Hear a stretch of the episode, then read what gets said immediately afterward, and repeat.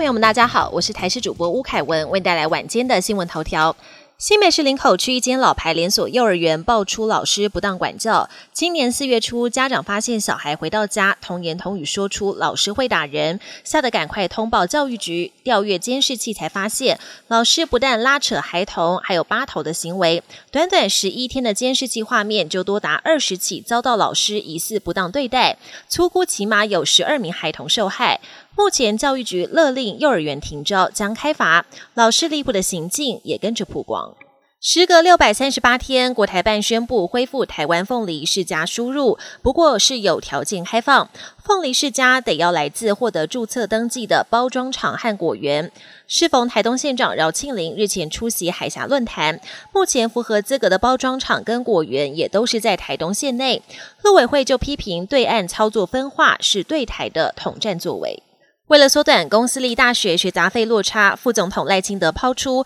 严议补助念私大学生每年学杂费二点五万元。教育部证实正在进行规划，最快明年二月就可适用。预估有超过五十九万名私立大专生受惠，每年要编列约一百五十亿经费。消息一出，私立大专学生很开心，认为可以减轻毕业后学贷压力，但纳税人则有不同的意见。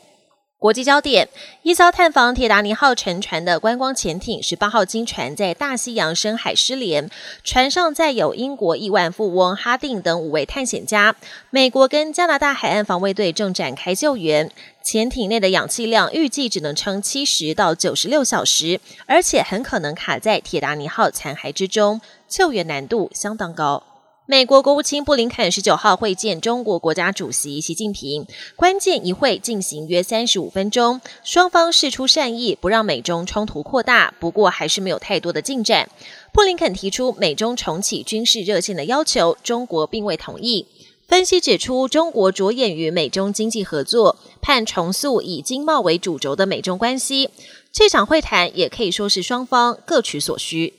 极端气候加剧，美国南部密西西比州遭强力龙卷风侵袭，多栋房屋全毁，造成一人死亡和二十人受伤，灾损难以估计。佛州多地十九号也有民众目击到大型龙卷风，气象专家预测未来几天龙卷风出现的几率依旧很高。